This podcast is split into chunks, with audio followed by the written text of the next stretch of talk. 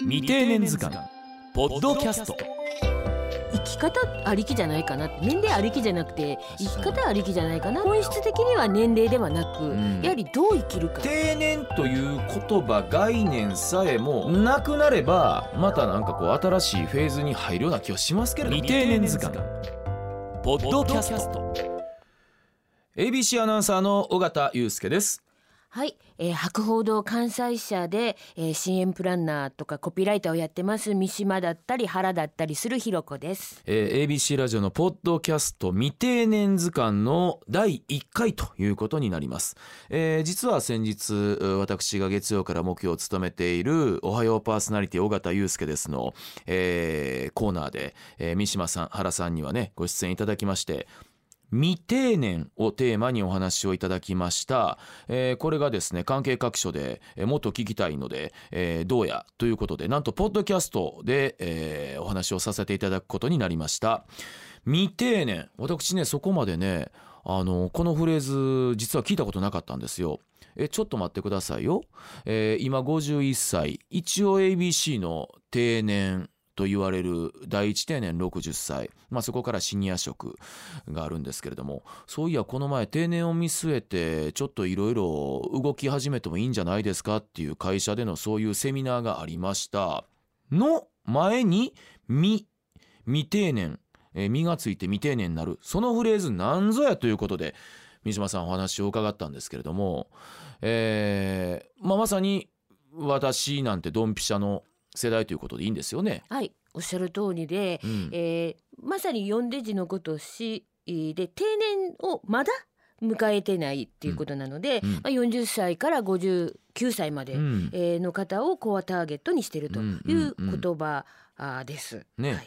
えー未だ定年にあらずという私なんですが、えー着実に忍び寄ってきている定年ということなんです。さあ人生100年時代を生き抜くため定年後どう生きるかどう輝くか、えー悩めるあなたの処方箋を提案し人生をクリエイティブするきっかけとなってもらえたらと思いますそれでは、えー三島かっこ原ひろ子さん、えー改めて自己紹介をお願いできますか？はい、えー、博報堂関西社で、えー、CM プランナーとかコピーライターをやってるのが本職なんですけどもあと弊社のプロジェクトで博報堂シニアビジネスフォースというこれはもう東京のメンバーが中心になって私もやっあの入っているというそういうプロジェクトなんですけども、あのそこで、えーシニアあの人たちに、えーメッセージを送ったり、うん。そしてシニアの人をターゲットにしたビジネスを開発すると、うん。そういうプロジェクトをやってまして、うん。でその中で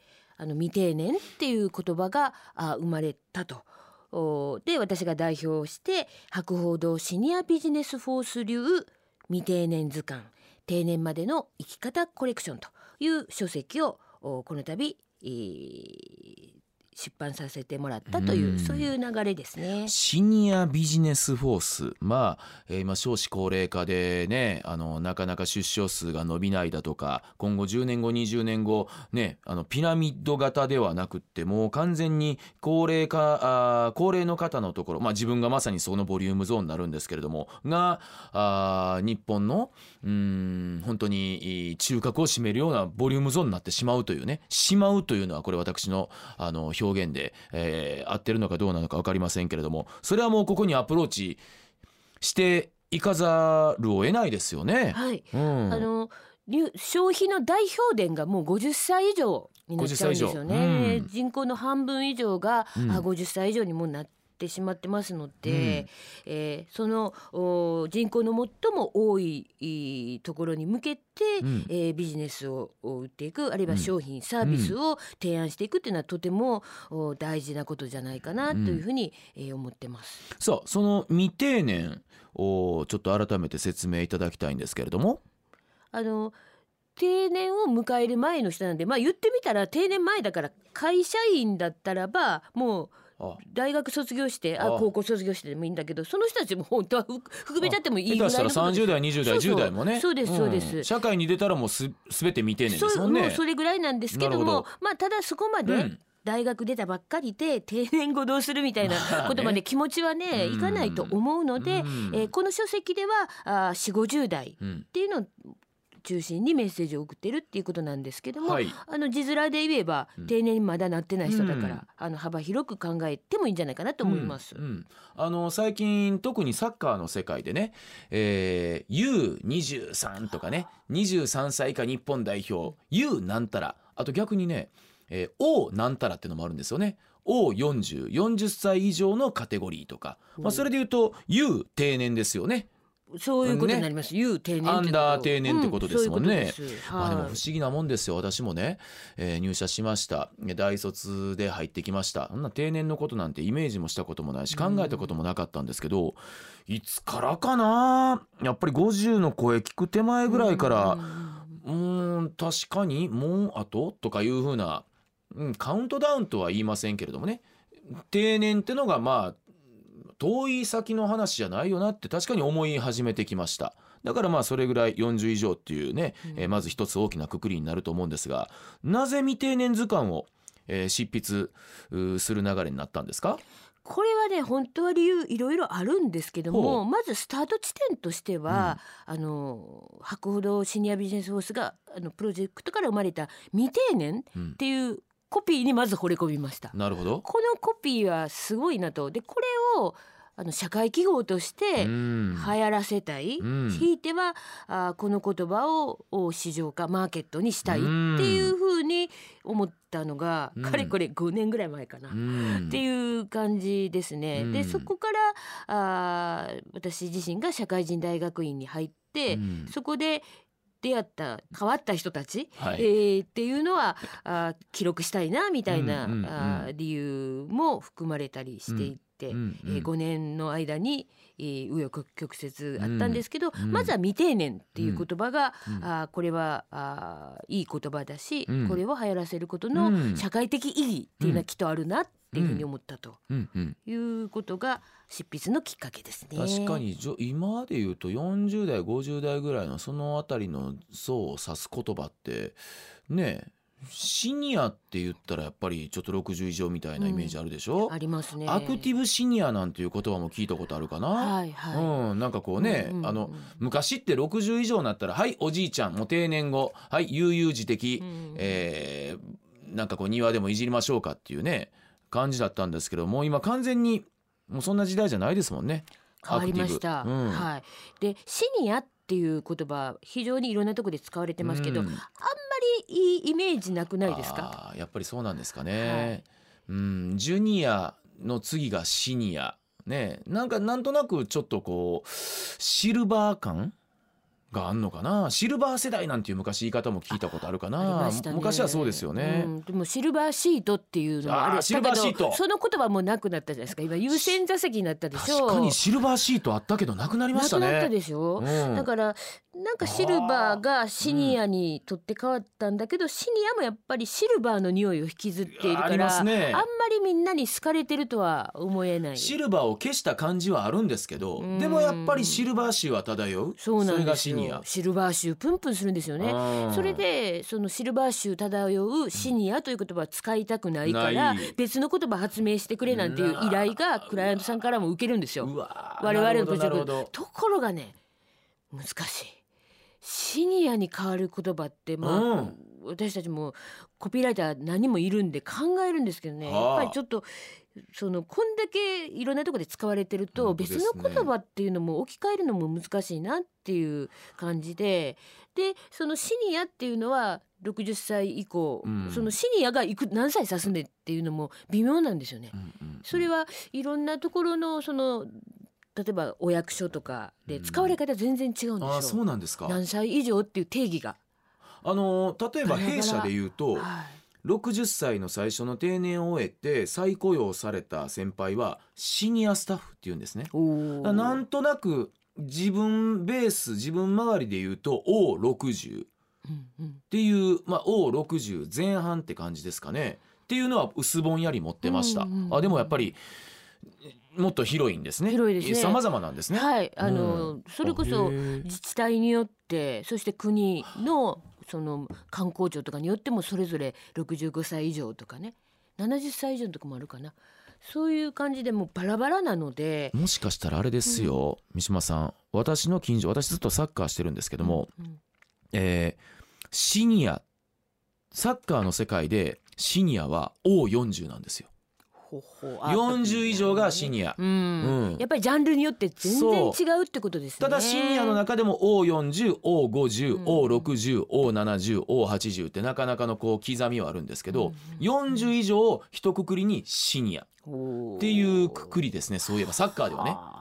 だからその社会でもいろいろなこう線引きはあるでしょうね。まあうん。あるんですよ。はたまた線は引かないっていう考え方もあるでしょうね。ちょっと私興味持ったのがはいシルバーからシルバーがなくなりシニア。でもシニアに代わる何かをクライアントさんから頼まれてこうひねり出した作り出したってことなんですけどそこすごく興味ありますね。あそうですうん。か、、あのいざっくりの言える範囲言えない範囲で言うと クライアントさんはどんな分野のうん企業さんになるんですか？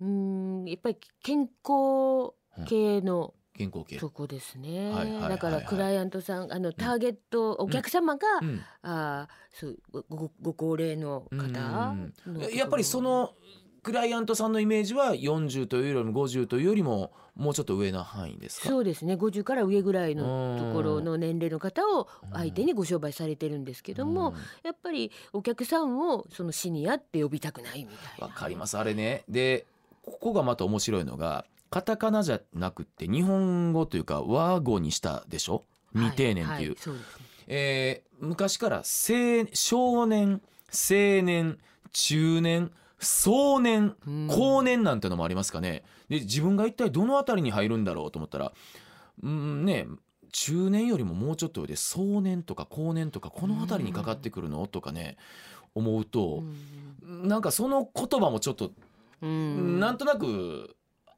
嫌嫌だなっていう。そうですよね。ん。中年でもちょっとまあ仕方ないんですよ。おっちゃんですし。でもなんかもうちょっとこうね若いゾーンに含むような言葉ないの？とは思いましたけれども。未定年へのこれあ編み出し導きは一筋縄じゃなかったんじゃないですか？これうんそうそうですね、うん。まあそれでもあのやっぱり根底に、うん。その年齢でく区切あのストレートに区切りたくない、うん。区切るんではなくてやはりうん生き方ありきじゃないかなって。年齢ありきじゃなくて生き方ありきじゃないかなっていうのが、あのベースにあるん。言葉だなと思います。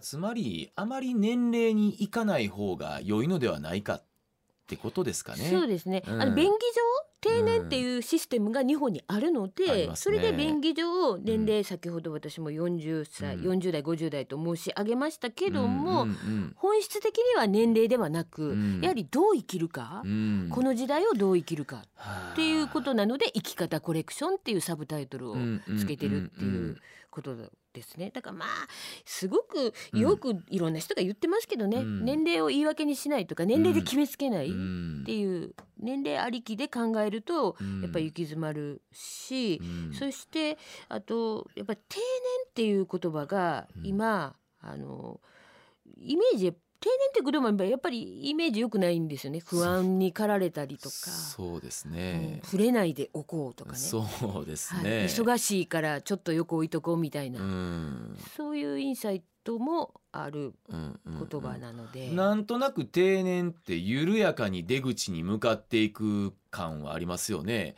えー浅田次郎さんの小説ですか「終わった人」なんていうのもありますけれどもね。あのイコール感がまだ今でもありませんか、はい、あそうなんです、ね、ちょうど定年間近で皆さんからね誕生日で年度末でいろんな区切りでまあ会社によってあると思うんですけどあ花束を贈られてねちょっとした、えーお疲れ3回があってさあ帰って終わってどうしよう私っていう、うん、そこでもうなんか途方に暮れるっていう感じありますよね、うん。だからなんか定年っていう言葉がうん。どっかいろんな現象でいろんな心象風景でうん。アンタッチャブルな存在になってるんじゃないか、うん。ここもメスを入れたいななるほど。というふうに思いましたね。だからもう極論定年という言葉概念さえもまあ会社でそういう制度があるから仕方ないんですけどもなくなればまたなんかこう新しいフェーズに入るような気はしますけれどもね。そうですね。なくなればね、うん。そうですよね。まあ今もしかしたらそういう時代にうん。来つつあるのかなとも感じてます。だってね。そうですそうです、うあのなんえっ、と終身雇用っていう概念をもうやめましょうっていうふうに、はい。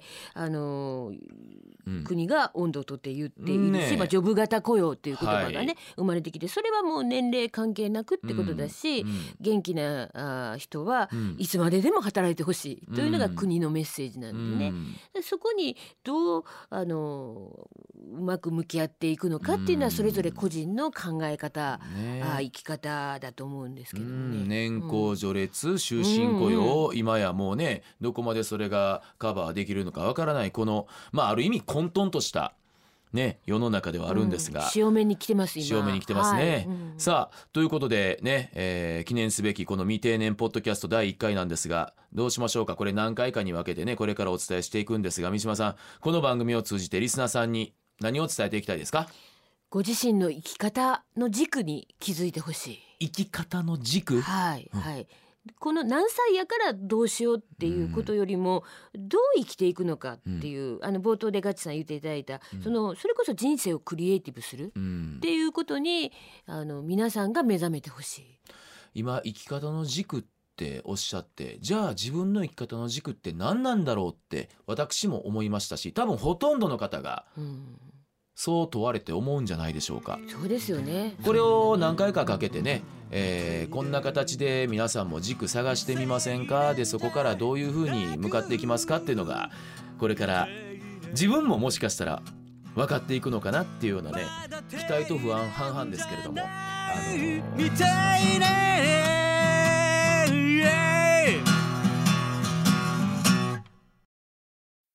未定年。未成年じゃなく未定年。それは定年を前に不安な世代主に4 5 0代を指す。その心の叫びがああ聞こえてきます。未定年。未成年じゃなく